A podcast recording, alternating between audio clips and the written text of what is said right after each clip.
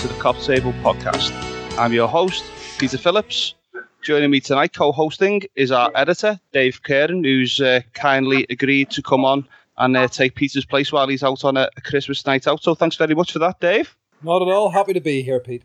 Excellent stuff. On the guest side of things tonight, we have James Pearce from the Liverpool Echo, Liverpool FC reporter. Been doing the press conference today with uh, Jurgen Klopp and an interview with Jordan Henderson.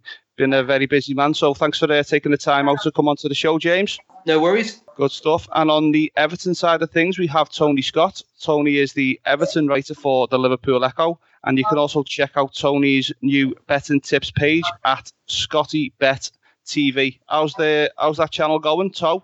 It's going really well. Um, James did his predictions today. If you want to go online and see and check it out, not too Yeah, we'll put, um, prediction like. Boss on, we'll put a little um, we'll put a little link up to that on the Cop Table page uh, later on if you send us the link, So, Well, do cheers, Pete. You're welcome. Okay, then, Tony, we're going to head over to, to yourself first. Looking back at the, the game against Arsenal, how in, impressed were you with Everton, especially in the second half? And in terms of uh, tactical changes, what did Ronald Koeman do to get Everton back on the front foot in that game? Um, first and foremost, it, it was jaw dropping. Really, we just didn't expect that that type of performance from from Everton at all. As in regards to tactics and and everything else, it, it was a case of we went with basically the same again, the 4 1 4 1 4 1 formation. But what happens is that we literally Everton were getting passed off the park for the first 20 minutes and we're going nowhere until James McCarthy made the tackle and then Ross Barkley did and the crowd get going. And it all came from there. So, as in regards to tactics and, and whatnot, I think there was not much difference in what Ronald Koeman changed. The personnel was quite different, and uh, and Valencia came in, and James McCarthy came in. Gareth Barry rested, so I think the personnel was quite different. But as in regards to the formations, it was quite more or less the same. But regardless to a couple of tackles from James McCarthy and Ross Barkley, things just changed. The crowd got going, and it, it all stemmed from there. Yeah, it just looked like, like you say, the first 20 minutes Arsenal had um, control of the game, and then Everton seemed to, to step it up again. And they seemed to be quicker in the tackle, and they was they was first to the ball, playing some quick passes, and just looked a lot more overall speed wise. They looked quicker in, in everything they was doing, didn't they? Second half. He did. I think what what what I think you can do it to Arsenal. They've been renowned for the soft centre over the years, haven't they? That you can you can get at them and Arsenal like if you can get up and at them at Arsenal, then they're to be got at. If you if you let them control the game and and let them pass it round, there's not many teams that can live with them. So, in regards to that, I think Everton knew the way out to get at Arsenal. Whether they do it on Tuesday, whether Liverpool, oh, sorry, on Monday, whether Liverpool will be able to cope with that is remains to be seen. But as in regards to coming up towards Monday, I think it'll be more or less the same. I think the team will be the same. In regards to, I think there'll be one change. I think Phil Jagielka obviously suspended. I think Ramiro, Funes, Mori will come straight in for them. But I think the tactics will be exactly the same. Get out and get, get after Liverpool straight from the off. Like you say, Gareth Barry was was rested for that game. Do you see Koeman bringing him straight back into the starting lineup, or is he going to have to be be content with a, place on the bench? Do you think? I think he'll have to sit this one out again. Although he signed a new contract today, didn't he, with along with Mason Holgate and Leighton Baines. I think for this type of match, it, it it's whether Ronald Koeman goes with the experienced head in the, in the middle of the park. Gareth Barry's been there, seen it and done it, hasn't he? He's played in Manchester derbies, he's won leagues, FA Cups. He's been there and done it. But I think what this this fixture needs is it needs legs, and Gareth no longer has that. And the way Everton want, need to play and the way Ronald Koeman wants them to play, I think Gareth will will become more of a squad player and the likes of just a guy in James McCarthy and players who are going to be linked with in January. They need to be mobile and be, have legs up and down the pitch, and I think that's what James McCarthy offers more than what to, towards Gareth. Spot on, nice one. So James, we got the three points there against Middlesbrough. You know, after a couple of maybe less than desirable results um, against Bournemouth and West Ham. You know, what, what really impressed you about the performance uh, on Wednesday? Uh, I think there was a lot to admire, really. I think it, it, I thought it was probably the most fluent Liverpool have played attacking wise uh, since before the last international break. Certainly, the, you know, they, I think they, they got back that kind of sparkle and swagger that they'd lost really over the, the month that they've been without Coutinho, um, you know, especially second half. I think first half was a, a little bit of a struggle. I thought Middles- Middlesbrough did well. You know, I think you have to look at their record to see, you know, they're well organised, resilient. Um, you know, I think they'd conceded very few goals this season. Obviously, it had gone to Arsenal and got a point, gone to Man City and got a point. Uh, Chelsea only won 1 0 there. So, you know, I expected it to be tight. And first half, it was like that. But second half, Liverpool just absolutely blew them away. And, you know, obviously, Lallana got a lot of the plaudits, and, and rightly so. It's been absolutely transformed under Klopp. Um, you know, loads of other positives. I thought Firmino you know that was much more like the Firmino we saw earlier on in the season after his recent recent blip. Mane, you know, you know, on another night he could have got a couple of goals himself if he'd finished a bit better, but you know, he was involved in all three goals. Uh, and Divock Origi, you know, talk about players needing to step up in the absence of big names, and he's certainly done that with with with five goals in five games. And then, you know, at, at the other end, you know, I thought Simon Mignolet completely repaid Klopp's faith in him with, with the performance that he produced.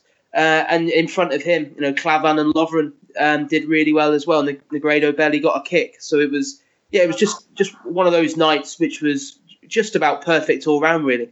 No, I, I, I felt myself that you know it took us maybe twenty minutes just to get back into our stride again, and I'm sure there was.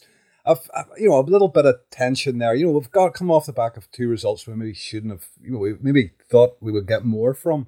But you mentioned Adam Lallana, who to me is, probably the most improved player in that squad since since Klopp's arrival. You know, we, we were very frustrated as a fan base. We were very very frustrated with him. But what what Klopp has done to him, and it seems to have transformed him. Um, he just seems to go from strength to, to strength. James, what what do you think Klopp has, has instilled in him? Uh, I mean, yeah, I'd, I'd, I'd, certainly agree that probably he kind of epitomises the transformation under Klopp over the last 14 months. I think, you know, if you looked at one player who was there already and, and what he's now become. You know, he probably the, the biggest improvement has been with Lallana. I, I think I think the change of position this season has been has been a, a masterstroke by him. I just think, you know, although it's you know it doesn't seem like much, does it really? From you know playing on the side of a, of a front three to playing as a, an, an attacking central midfielder, but I just think he's able to influence the game more from that that role. He's got more of the pitch in front of him. Um, you know, he's in the thick of it. He, he's now that key link between midfield and attack. And, and, I think I saw a stat the other day that said I don't think there's another English player in the Premier League who's been involved in more goals than him in the uh, so far this season. Six six goals, six assists. You know, and I think he, even his first goal the other night kind of just showed the the confidence that he's playing with now. You know, you don't you don't have Adam Lallana down as a player who scores bullet headers at the back post. Uh, he, um, you know, the, the, just the, the desire and you know, just the movement and anticipation he showed to to, to get on the end of that flying cross. You know, he's, he's just such an intelligent footballer, and I think we, I think we've seen that, you know, th- throughout his Liverpool career that you know he's he's he's got so much natural talent, but the, the, the frustration was always that he didn't really seemed to hurt teams. That you know when he did nice things, they weren't in particular dangerous areas. But you know he, he certainly put that right this season, and you know and he's been absolutely crucial to Liverpool's success. Excellent stuff. Cheers, James. Okay, back over to yourself, Tony. Speaking to um, to a few of the Everton lads who I know, they they've been saying that Lukaku's looked slightly isolated at times this season, and they they're saying they'd like to see see him have a partner or someone up alongside him just to just to give him that little bit of extra help. Is that something that you'd uh, agree with? Yeah, I can I can echo them comments. I think with Rom, it looks he, he, he needs the type of player that needs a kick off a defender or maybe a punch or anything that to get him going. I think if he gets that goal, then his, his whole game changes completely. I think in regards to a centre forward alongside him, I think he, he, sometimes he does need that. He needs support. I think it was evident this season when Ross Barkley was the, the support midfielder to help him out, and it just weren't coming. He was so he was isolated for large chunks of, um, of the season. So, with regards to the centre forward, I don't think that's the way Ronald Koeman wants Everton to play with two centre forwards. I think he's happy with maybe a three behind Rom, but I, I don't be surprised if you see another centre forward bought in January. Uh, he needs backup, but you've got to just got, sorry, you've got a name Oumar Niasse. You've got Arouna Kone, nowhere near good enough. They're not even getting on the bench lately. So he's bought in Enner Valencia at the moment. He's doing a job supporting Rom, which is helping him. But I think in regards to Rom's performance of the season, he doesn't do that much in games, but he affects games by his goals, doesn't he? His goal scoring record's there for all to see. Sometimes he needs the centre forward alongside him, sometimes he doesn't. He's just that type of player. that as soon as he gets that kick up the backside from a defender or one goes in off his knee, then his whole game changes. But in regards to he needs that support, yeah, I totally agree. He does need support from midfield runners. I agree. It's strange, isn't it? Because you don't see many teams at all in the Premier League or, or basically European football in general, where they play two strikers. It's always the one up front now, isn't it? With with like you say, three supporting midfielders. Liverpool do the same with with Firmino up front or Origi, and then you've got the other the backup players coming round him. So it's it's not so much it Koeman means to isolate him. It's just the fact that it, the other players have got to get round him a, a lot quicker, isn't it? Yeah, that's totally agree. I think not many managers would be adventurous to play two up front these days. You look at the team like Chelsea we're blowing everyone out the water at the moment. Now they just play Costa up front. Now he can do the job of two centre forwards. The way he chases defenders down and whatnot. His whole game is he, he will he will take charge of four defenders if he has to. He's that good. With regards to if you need if you've got one centre forward, he's got to put the work in. Rom sometimes will go missing in games. So if you're playing with the one up front, in regards to you've seen Manchester City normally play, don't they, with Sergio Aguero, you've got to put a shift in you've seen with Divock Origi, haven't you, with Liverpool? You've got to put a shift in. If you don't, you can't just rely on your goal scoring record. And I can see why fans sometimes get disillusioned with Ron because he, he can go missing in games, but as a harp on about his goal scoring record speaks for itself. And I think he's got about five or six goals past Liverpool, even playing for Everton and West Bromwich Albion, hasn't he? So I think he's got a really good, good goal scoring record past him. I, I, I expect that to continue on, on, on Monday night. Cheers, Top. Well, back across to yourself, James. You know, I know Peter and I, as fans, are, are maybe divided on this one. You know, I think I think we both understand what happened, but we have different reasons for, for thinking it. Along the lines of Karius and, and Simon Mignolet coming back into the squad, you know, my, my opinion would have been we should have left Karius alone and just let him play through it.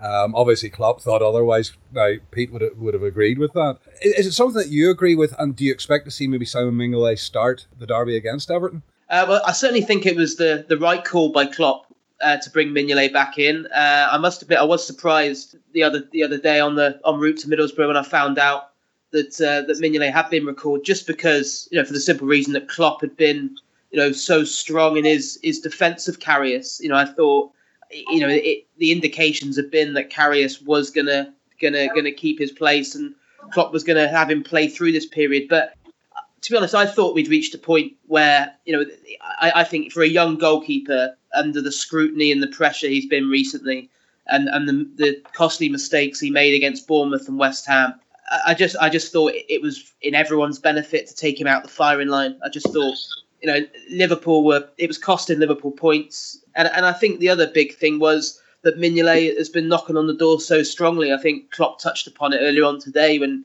you know, it wasn't just the fact that that Karius has has not been good enough. It's it, it's the fact that Mignolet, since you know he was he was devastated to lose his shirt back in September, but credit to him because you know he's knuckled down. You know he's he's taken on board the areas in which they felt he needed to improve. You know he's, he's performed really well in in the EFL Cup ties that he's played. Uh, and, and that's why you know I think it was I think it was the the right call. It's not you know, it, people read too much into decisions, and you know, everyone now is either a massive hit or a massive failure within ten games. I, you know, I don't go along with the fact that Karius isn't good enough. I, I just think he's a he's a young goalie who's endured a really difficult start to his Liverpool career. I think there's no reason why he can't go on and become Liverpool one in Liverpool number one in years to come. But you know, I, I just think that that he will benefit from this time away from the spotlight to work on his weaknesses um, you know, I, I, think it just shows as well that playing for Liverpool is very, very different than than playing for, for a lesser club. I think you know people will say, yeah, he was voted the, the second best keeper in the Bundesliga last season, but you know, playing for and playing for Liverpool is, is absolute chalk and cheese. And you know, I, I, think he's struggled under that spotlight. And um, you know, when you've got someone like Mignolet waiting in the wings, I, think it was a no brainer to bring him back. No, absolutely. So, you know, the way you would see it now, James, obviously, Mignolet keeps the shirt. It's up to him to lose it. And we're, we're now into yeah. uh, a competition, basically, for the for the goalkeeping shirt. Yeah, definitely. I think, you know, I, I, th- I, I don't, you know, I think I think the only, the only, t- you know, the, the time when Mignolet loses that shirt now will be when his, you know, standard slip over a, over a, a period of games. You know, I think, you know, Klopp didn't want to find himself in this position where he was chopping the change in the goalie situation. I think you know, that was why back in September time, you know, he, he made that call. And I think, you know, if you'd asked him then, he, he wouldn't have expected probably Simon Mignolet to play another Premier League game this season because you know he, he kind of nailed his colours to the mast. He said Karius is my number one, um, but you know things didn't quite work out. And you know I, I, must admit, even you know it's not just the benefit of hindsight. I think even in September, I didn't think Mignolet had done an awful lot wrong to lose his place. And you know, I, I, and I think you know, I think I think the other thing with Mignolet, I think maybe we've seen a side to him that maybe I didn't know was there, and probably a lot of fans didn't know that it was there. That you know, he's I think it, it's always been a perception that he's too nice and, and you know not probably tough and hard enough. But you know, I think he's shown that he is mentally strong and that he does have an edge to him. The way that the way that he's he's fought back, you know, it would have been easy to just sulk and and accept his fate, but he hasn't. You know, and, and the fact that he's he's earned his place back. Of, of course, partly part of that is down to Karius's mistakes, but it, it's also testament to to the attitude and the application that Mignolet has shown in training and in the games when he has played. Yeah, just just before uh, go back across to Tony. Yeah, James, just about today's press conference, did uh, Klopp give any updates on the, the injury situation? I know he said that Mignolet will be starting the game, didn't he? He did, yeah. Um, I mean, injury wise, you know, he, I think probably the, the big concern is Joel Matip missed the Middlesbrough game the other night uh, due to an ankle problem, and it's it's a difficult one because he said it's it's a, it's a problem he's had for about three weeks now, uh, and he said you know there's been some times where he's been able to play with it. Obviously against West Ham, he, he couldn't play with it at, at Bournemouth, um, and he said it's very much a you know a, suck it and see situation in terms of how he is on a day to day basis, and uh, you know I think you know I think like any Liverpool fan, I think you'd be you'd be a lot more confident Gunnar Goodison with with Matip in that back four. But I'd, I'd, say it's touch and go at the moment. You know, Klopp Klopp did say that he might have to give him. You know, it might be the best decision to give him an extra few days and and try and get him right for for Stoke on the 27th. So. Uh, so that's that's probably the, the main one. Obviously, if he misses out, then you'd imagine that Klavan would obviously start alongside Lovren. Uh, he said that Emre Can was was expected to be back in full training. Uh, so I think well, he said either either late Friday or, or on Saturday when they train. Um, I'd imagine though Can would probably be on the bench. You know, I, I'd be surprised if he if he if he kind of uh, affected that midfield after the way that Henderson and Wijnaldum and Lallana operated the other night. And then further forward, you know, there was kind of some positive news on Sturridge in that he said that again, you know, he expected him to be back in team training within 24 hours. Um, you know, when he talked about you know you know hoping to get maybe get 20 minutes out of him on Monday night, and you know obviously there's no chance of Sturridge starting the game. I think Origi's earned that right to lead the line at Goodison, but um, you know I think again it would be a huge boost if Sturridge was on that bench because one thing Liverpool haven't had in the last two or three games is is attacking options uh, on the on the bench. So you know to have him if you need a game changer would uh, would would certainly be a, a, big plus. Cheers, James. Yeah, you wasn't that uh, journalist in the press conference whose phone went off, was it? And Klopp said he was going to find you. no, I was not not guilty on that front. I, no, I, that has happened to me before, but I've I've learned the lesson. I've, I have it on flight mode now. Excellent. Cheers, James. Okay, then, Tony. Looking towards January with the window about to open shortly do you see Ronald Koeman strengthening his squad? And um, if he does, what positions you likely to see him adding to? Yeah, I do. I think he, he's went public on this one, hasn't he? He's. I wouldn't be surprised if you, you could name five or six players coming in in January. That many I would go along the lines of goalkeeper situation. Yeah, I think that needs um, so now. I think he's got. He, he's even made that public, hasn't he? He needs a goalkeeper. He like just touching on what James says. I think that's refreshing what Jurgen Klopp's done there. He, he could have easily been stubborn, like the majority of managers, Jose Mourinho, Pep Guardiola, when they make their decisions on their goalkeeper. You see with the Joe Hart situation, yeah, they normally nail their colours to the mast. If their goalkeeper's not good enough, then fine. But Jurgen Klopp's had, he's had the, he's basically admitted that he was wrong about Karius and he's brought Simon Mignolet in, hasn't he? So that just shows you that he isn't stubborn and he's admitted, yeah, I made a mistake and he's been brought back in. That's refreshing of a manager and it shows you he can he can adapt and he can, he can make changes. But I think Ronald Koeman's very similar. He needs another. He basically wants another another goalkeeper. He doesn't he doesn't see Joel as, as a fit number two. He wants two goalkeepers fighting out for the same jersey. So I wouldn't be surprised if you get a goalkeeper in there. A right back, a possibility. He's only got Seamus Coleman. He has stated that Mason Holgate can do a job at right back, but I, I wouldn't be surprised if he was to see another centre half, another centre midfielder. He's desperate. He, he got done on the last day with um, Sissoko, didn't he? So don't be surprised if you see a Schneiderlin in into the fold. And obviously, he needs reinforcements on the wing because he doesn't see Gerard Deulofeu or Kevin Mirallas as as a certainty to to stay in his plans. So I wouldn't be surprised if uh, Memphis Depay comes in as well. So I think there's going to be about five or six signings in come January, and don't be surprised if you see three or four going out that way. Yeah, that was going to be the next one. Do you, do you see actually see him trimming the squad slightly as well? Yeah, I think there's a couple of fringe players. He's, he's told that Oumar Niasse probably possibly one of the worst buys in the club's history. He's basically told him where to go. He, there's been rumours that he hasn't even given him a locker, and he's been training with the under 23s. Arouna Kone is another one, another one who's just not even getting into the fold. Then you've got Mo Besic, who's currently injured at the moment. You've got a couple of fringe players like Darren Gibson, who's just gotten getting nowhere near the squad at all.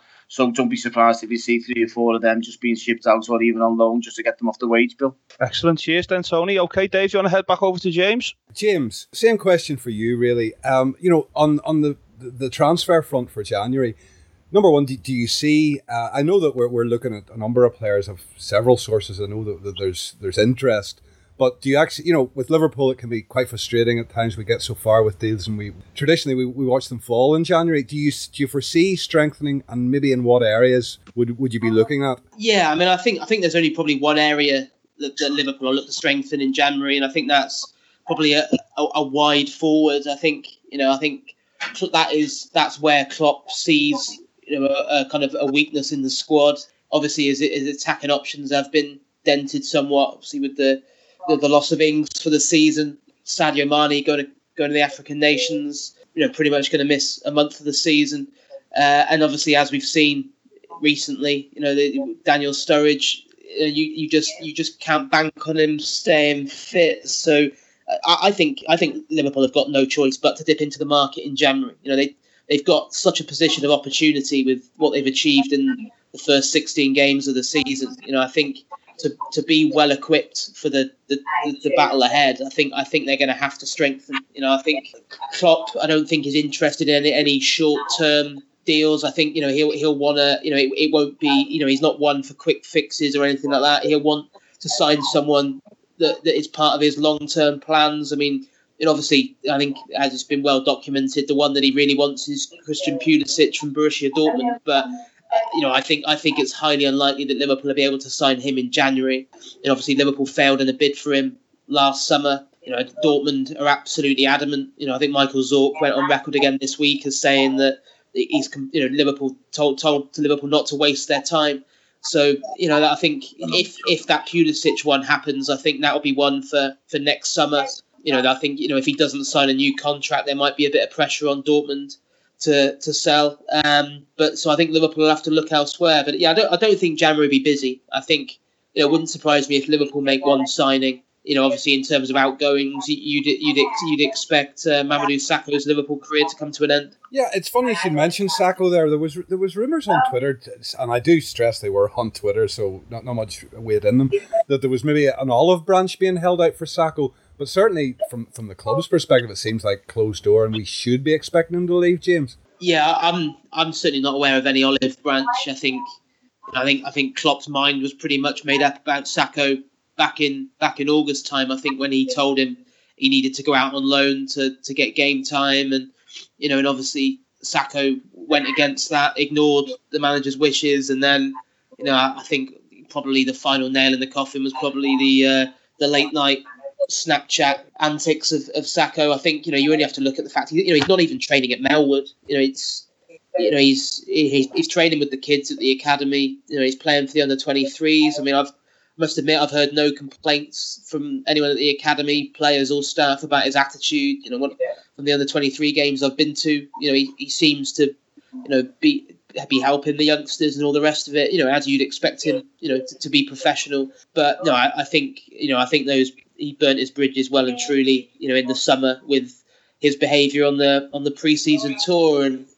It's a, it's you know, it's a sad state of affairs because obviously, you know, you with with the derby on the horizon, you think back to that previous derby back in April, and you know, Sakho was you know he was the darling of the Kop, wasn't he? He scored that night. He'd scored in that that amazing fight back against Dortmund the week before. You know, he was a he was a key part of the team, and then you know things quickly unravelled with you know obviously the. Uh, the, the well the what was at the time was was he was accused of failing the drugs test then obviously he was exonerated and, and cleared but you know, having already served that that temporary ban. Um, you know, and, and, you know, and although he was treated badly by UEFA, you know, the, the bottom line was that he'd still taken a substance without Liverpool's approval, which is which is breaking club rules, and then obviously he broke various club rules with his his, his bad attitude on the tour. So um, it's yeah, I mean it's an interesting one because obviously we've seen other players, you know, come back from from from difficult situations. But I think I think there was even you know Klopp wasn't referring to Sakho, but there was a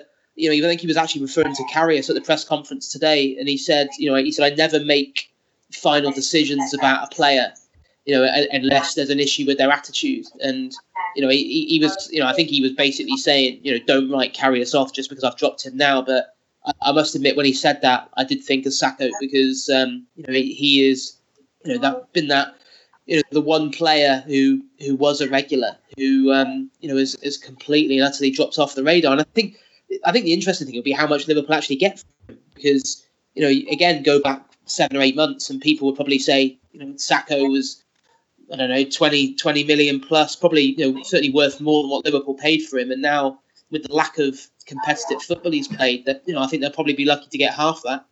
Yep, and also the I would imagine they'll play. You know, any any potential buyers will play on the fact that you know he's trouble, and that will be pushed to the fore, and we could end up sort of quite badly out of that. But one question I do want to ask you before we leave the transfer, James, is you know, most of the fans out there, most of the fans we see on Twitter, they're all baying for a new centre back. I take it there's nothing in the pipelines that you've heard of that would suggest that happening. No, I don't think so. No, I'd be I'd be amazed if Klopp signed a centre half in January. I think he, you know he's got a lot of faith in you know, obviously Matip and Lovren as his first choice combination.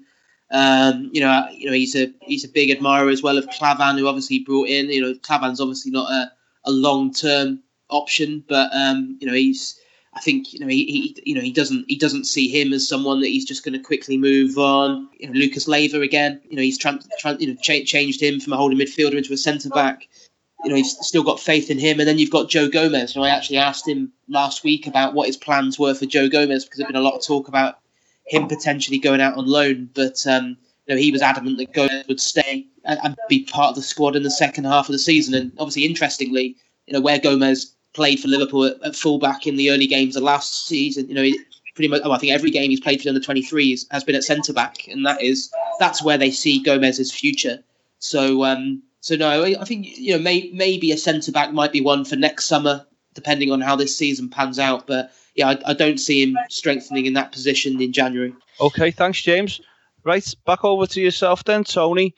Just like to ask you about uh, the Ross Barkley situation apparently he's got is it about 18, 18 months left on his contract, and there's been rumours surfaced of a, a, move to Spurs. What's your take on the situation? Do you see him see him signing a new contract, or do you see him being moved on in the future? I see him signing a new contract at Everton, uh, maybe even in, as close to in the summer. There's been rumours that there's been an offer on the table for him. You've seen the three the trio today of Leighton Baines and Mason Holgate and Gareth Barry. They signed their deals today, didn't they? So I see yeah. along the lines of Ross Barkley, maybe signing one in the summer. There's going to be an offer there for him. Everton want to keep him. Obviously, you've seen how much he could be fetched for. You, you know, when regards to English players, that what they can go for now, you're talking 30, 40 millions before they've even played 20 games now. So I think Everton do is a really good sellable asset if they do fancy selling him. But I, I do fully expect him to sign a new contract. He's adored by Evertonians, isn't he? He's one of their own. He's an Evertonian. He's a scout. He's he's this number 10 that the, the adored. He's got everything in his locker as well in regards to ability. It's just the attitudes we, have, we haven't seen enough of this season. We've seen it in fits and starts. He's been inconsistent, but we've seen a new Ross Barkley on Tuesday more along the lines of he's done a lot more off the ball than when he did on it, and that that only enhances his future along with Ronald Koeman because that's what he's he's wanted from him. We know he's got that in his locker. I think Ronald Koeman's he's went on record this season. He's went public, hasn't he? He's basically told Ross that I've showed him clips, I've showed him, I've showed him videos where he's went wrong. And to be fair to Ross, he, he hasn't had this type of manager that was going to tell him some home truths. Last season, he had a manager that was blowing smoke up his backside, didn't he? He was just telling him how good he was after poor after poor performances. But now he's got a manager who's basically telling him it as it is, and maybe he doesn't like it. He is a confidence player, Ross, but it may be sometime it may have took 16 games, but slowly but surely it's filtering through, and he's just shown what he has to do to, to get a shirt. Yeah, that that's the point exactly I was going to make it about him being a, a confidence type of player. Like when it when his tail's up, there's not much, there's not many better player English players in the Premier League going forward with the ball at paces there. He's got a great touch, he, he's skillful, and he, if he drives at you, then you've got no chance. And I just think back to that, I think it was the FA Cup semi final when he was coming down the tunnel, wasn't he? And Jagielka had to tell him that the fans weren't booing him. I just think it, it there's a lot of looking as a a fan of um, football in general and someone looking into Everton at Ross Barkley that he's a player that needs that confidence. He needs that little bit of a uh, little bit of a boost going into games and, and to be told that um, basically he's good enough to do it. I totally agree. He is a, he's, he's still a, quite literally a confidence player, and he, he couldn't be more confident when, when the final whistle went on on Tuesday night when when we basically was one of Everton's best best performances on, on the night against Arsenal. He literally tore Arsenal to shreds when he was on the ball, off the ball. He, eyebrows were raised when, when Gareth Barry was left out the team, but it was justified when James McCarthy was doing a lot of the legwork. It's just a guy was, but Ross Barkley off the ball more than most was very, very impressive. If he was getting stuck in, I think he got booked. He was throwing tackles in. That's the Ross Barkley we've been wanting to see for many years. Now, don't forget, Ross Barkley's been, been playing Premier League football for three or four years now. There's no excuses. He has a couple of loans at Sheffield Wednesday and Leeds, etc. But now, if he doesn't make it this season at Everton, he never will. He's got a manager who's willing to give him that chance. And as I have done about before, Roberto Martinez was just basically bigging him up every every last every game last season when he was underperforming, and it didn't do his confidence any any which way, shape, or form any well, did it? So I think now he's got that manager who's basically going to tell him how it is, and if he doesn't like it, he's getting told that regardless. And to be fair to Ronald Koeman, it may have took 15, 16 games for him to get his message across, but finally he showed that he can do it. Excellent stuff. Cheers, Tony. Okay, yeah, just a quick one to yourself, James, before we head over to to the quiz part of the show. Just like to uh, ask you about Gini Wijnaldum's performances, especially of late. In my opinion, Gini's been very good in every game, and a lot of his work's gone gone unnoticed. Hasn't got many of the plaudits uh, where you see like Lallana, Mane, and all them getting getting praised by the by the, the press. A lot of his, his work's going unnoticed. But how impressed have you been with him, James? Yeah, I think I think it's a good point. I think he has gone under the radar a bit, really. I've, I've been surprised by him because I think when, when Liverpool signed him, you know, I'd, obviously I'd seen him, you know, not not in not regularly, but obviously, you know, when he'd been on the TV playing for Newcastle, and you know, he, would very much played, you know, up as part of the front three, and you know, obviously, you know, he scored against Liverpool last season, and I, I, thought, I thought Liverpool were playing like, uh, you know, another kind of potent kind of attacking option, but but someone who you know wasn't particularly disciplined in terms of a, a team role or anything like that, and you know, he, he's he's had a much more kind of defensive role than than I expected him to have, and I think back to you know I remember sitting down doing an interview with Klopp on the preseason tour in um, California, and he he was talking then about he said you know you will not believe what a complete footballer Gini Wijnaldum is. He said he said you know he he can play in five six different positions. He said you know this is a rarity what we're getting here. You know, and I think I think that versatility really appealed to Klopp. Um, and I've yeah I, th- I think he sacrificed himself for the team a lot of times, and you know he, he does a lot of the hard yards and you know the the, dirty work that sometimes that doesn't get the credit. You know, I think you know, obviously he got that, that first goal for the club last month, but he, you know he, he hasn't you know he hasn't really had that many opportunities to to make an impact in the final third because you know you know I, I noticed that you know when there's times in games where you know obviously the two fullbacks get licensed to to really bomb on and you know are effectively wingers at times and sometimes Wijnaldum is the one that just drops in and you know, and, that that kind of discipline and awareness, you know, I think does go unnoticed a lot of the time. You know, and I think you only have to look at, you know, just you know how many games he's played so far, and to, to see just how much Klopp values him. And um, you know, he obviously he's one of the few players, you know, who won't have played in the Liverpool team, who won't have played in the Merseyside derby. But I'd have absolutely no concerns on that front, and in terms of in terms of throwing him into into that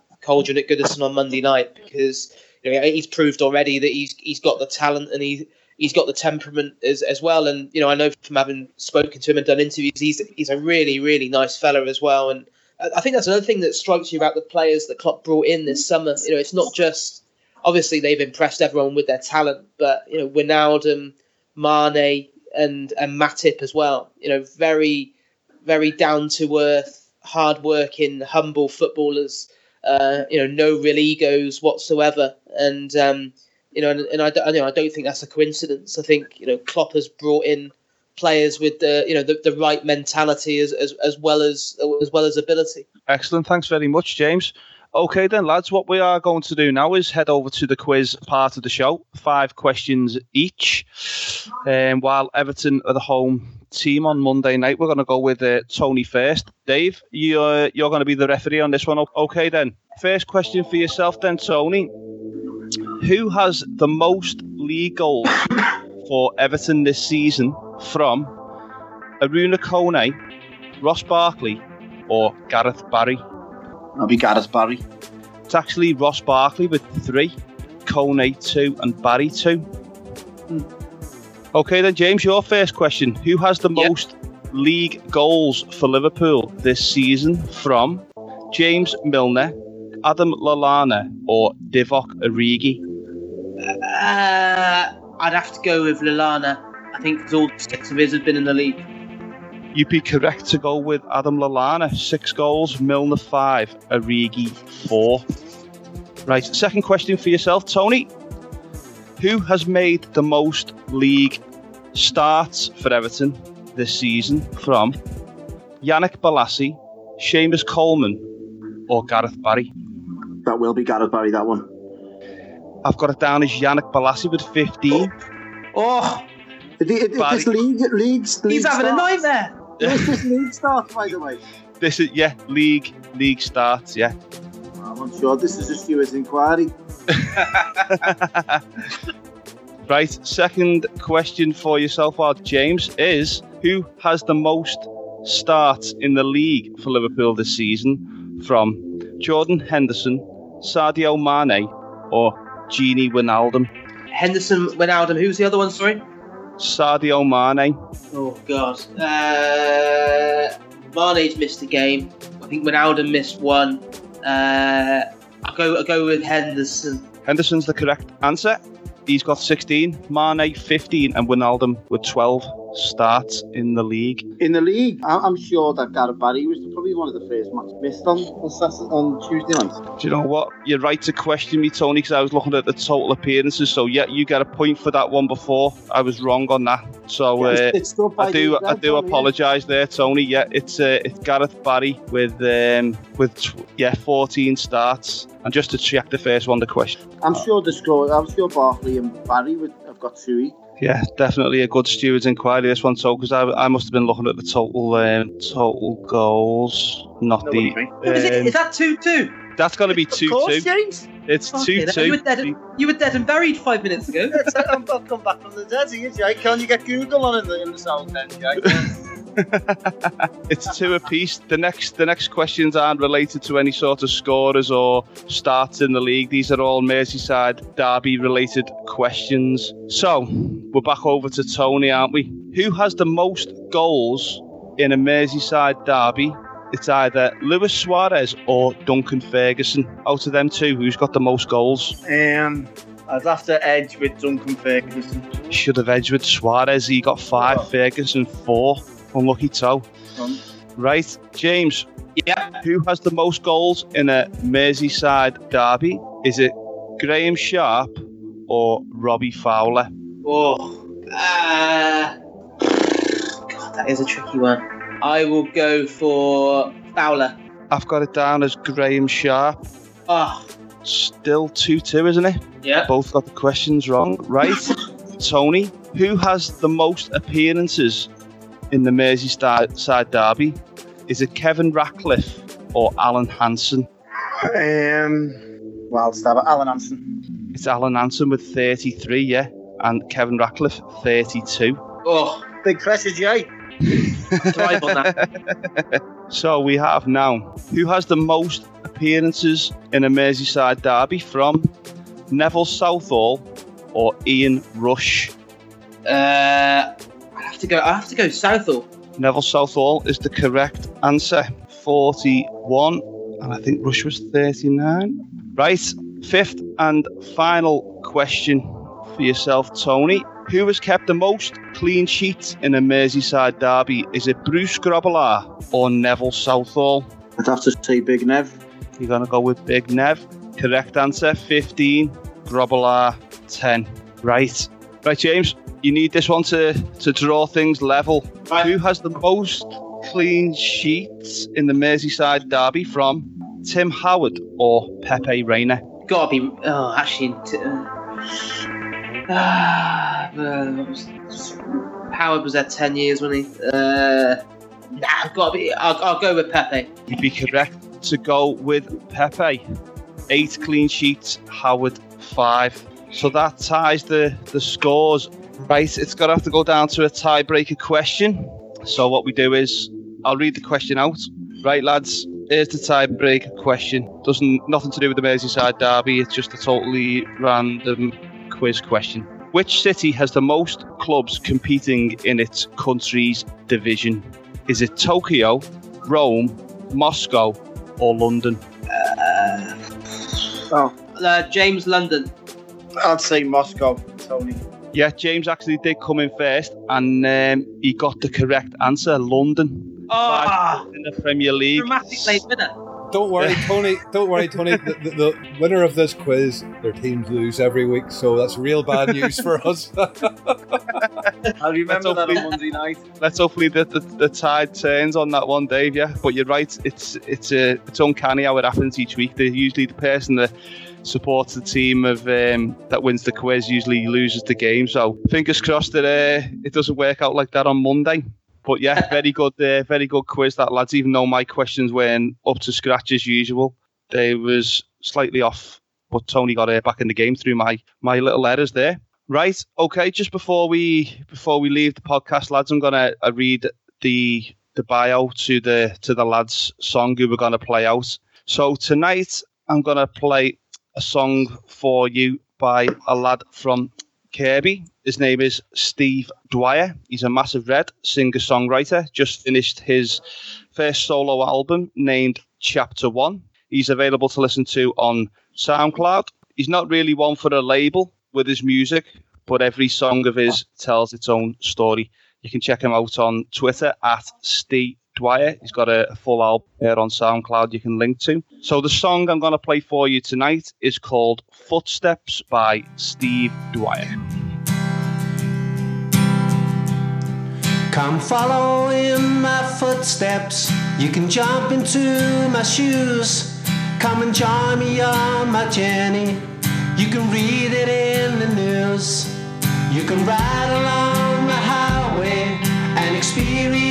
the pain.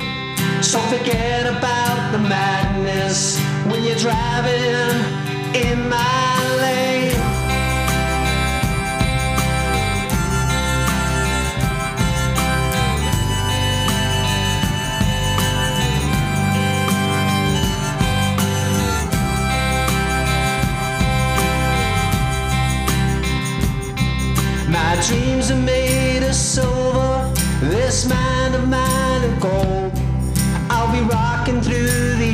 until I'm growing old. Don't worry about the critics when I want to play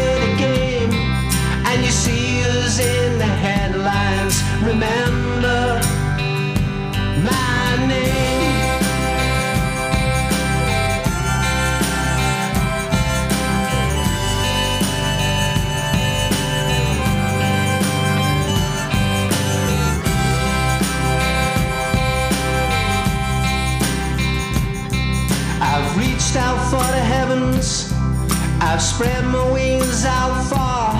Nothing's gonna stop me trying. Heading for the stars. And the crazy times to coming. Not knowing what's the norm. So prepare yourself for madness. Cause you're headed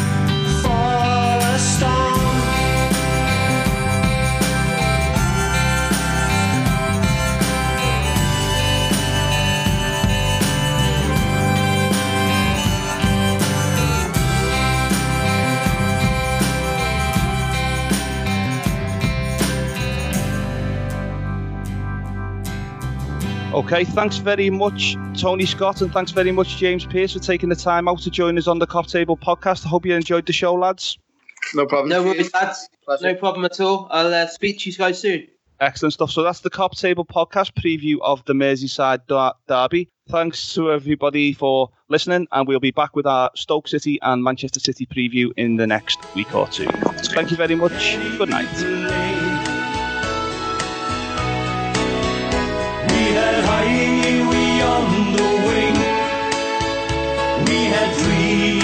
Songs to sing of the glory round